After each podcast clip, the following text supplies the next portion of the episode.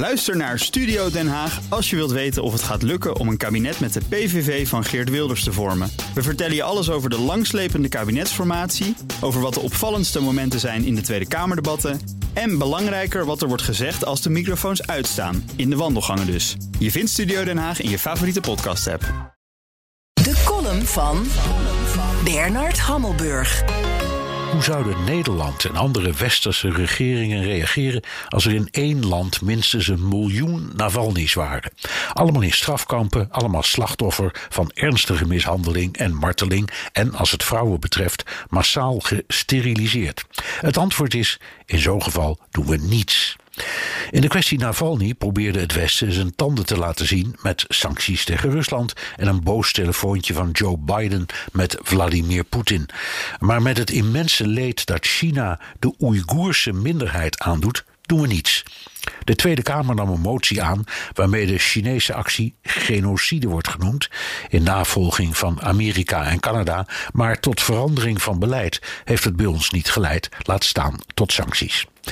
Oeigoeren noemen Xinjiang, de provincie in Noordwest-China waar ze wonen, Oost-Turkestan. En begrijpelijk, want hun taal en cultuur zijn verwant aan de Turkse.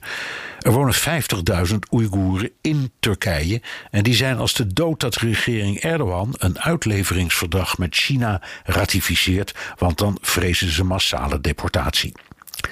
Volgens China is het verhaal al dus.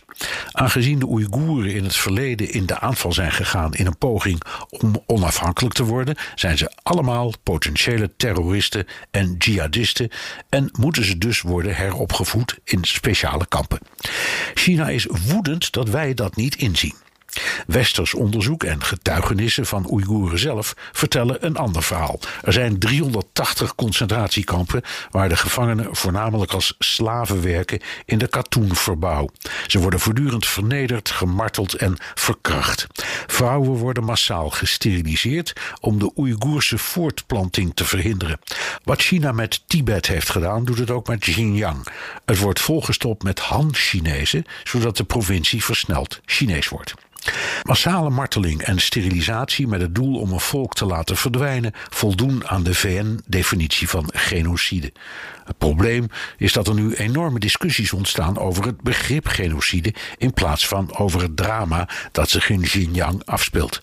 Waar het om gaat is de solidariteit die de wereld het Oeigoerse volk verschuldigd is. Maar ja, China is momenteel de grootste handelspartner van de EU met een prominente plaats voor Nederland. Een genocideverklaring van de Tweede Kamer geeft misschien een goed gevoel maar het blijft een slag in de lucht. We laten ruim een miljoen Navalny's verkommeren.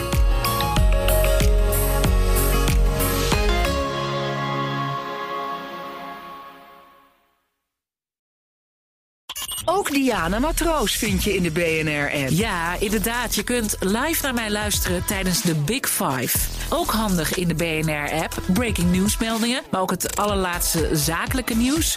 En je vindt in de app alle BNR-podcasts, waaronder Wetenschap Vandaag. Download nu de gratis BNR-app en blijf scherp.